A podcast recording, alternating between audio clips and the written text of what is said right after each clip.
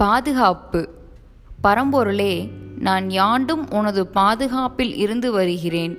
அதை நான் மறவாதிருந்தால் எனக்கு குறையொன்றுமில்லை. செல்வமும் செல்வாக்கும் நமக்கு நல்ல பாதுகாப்பு ஆக மாட்டா. அவை நொடிப்பொழுதில் அழிந்து போகும்.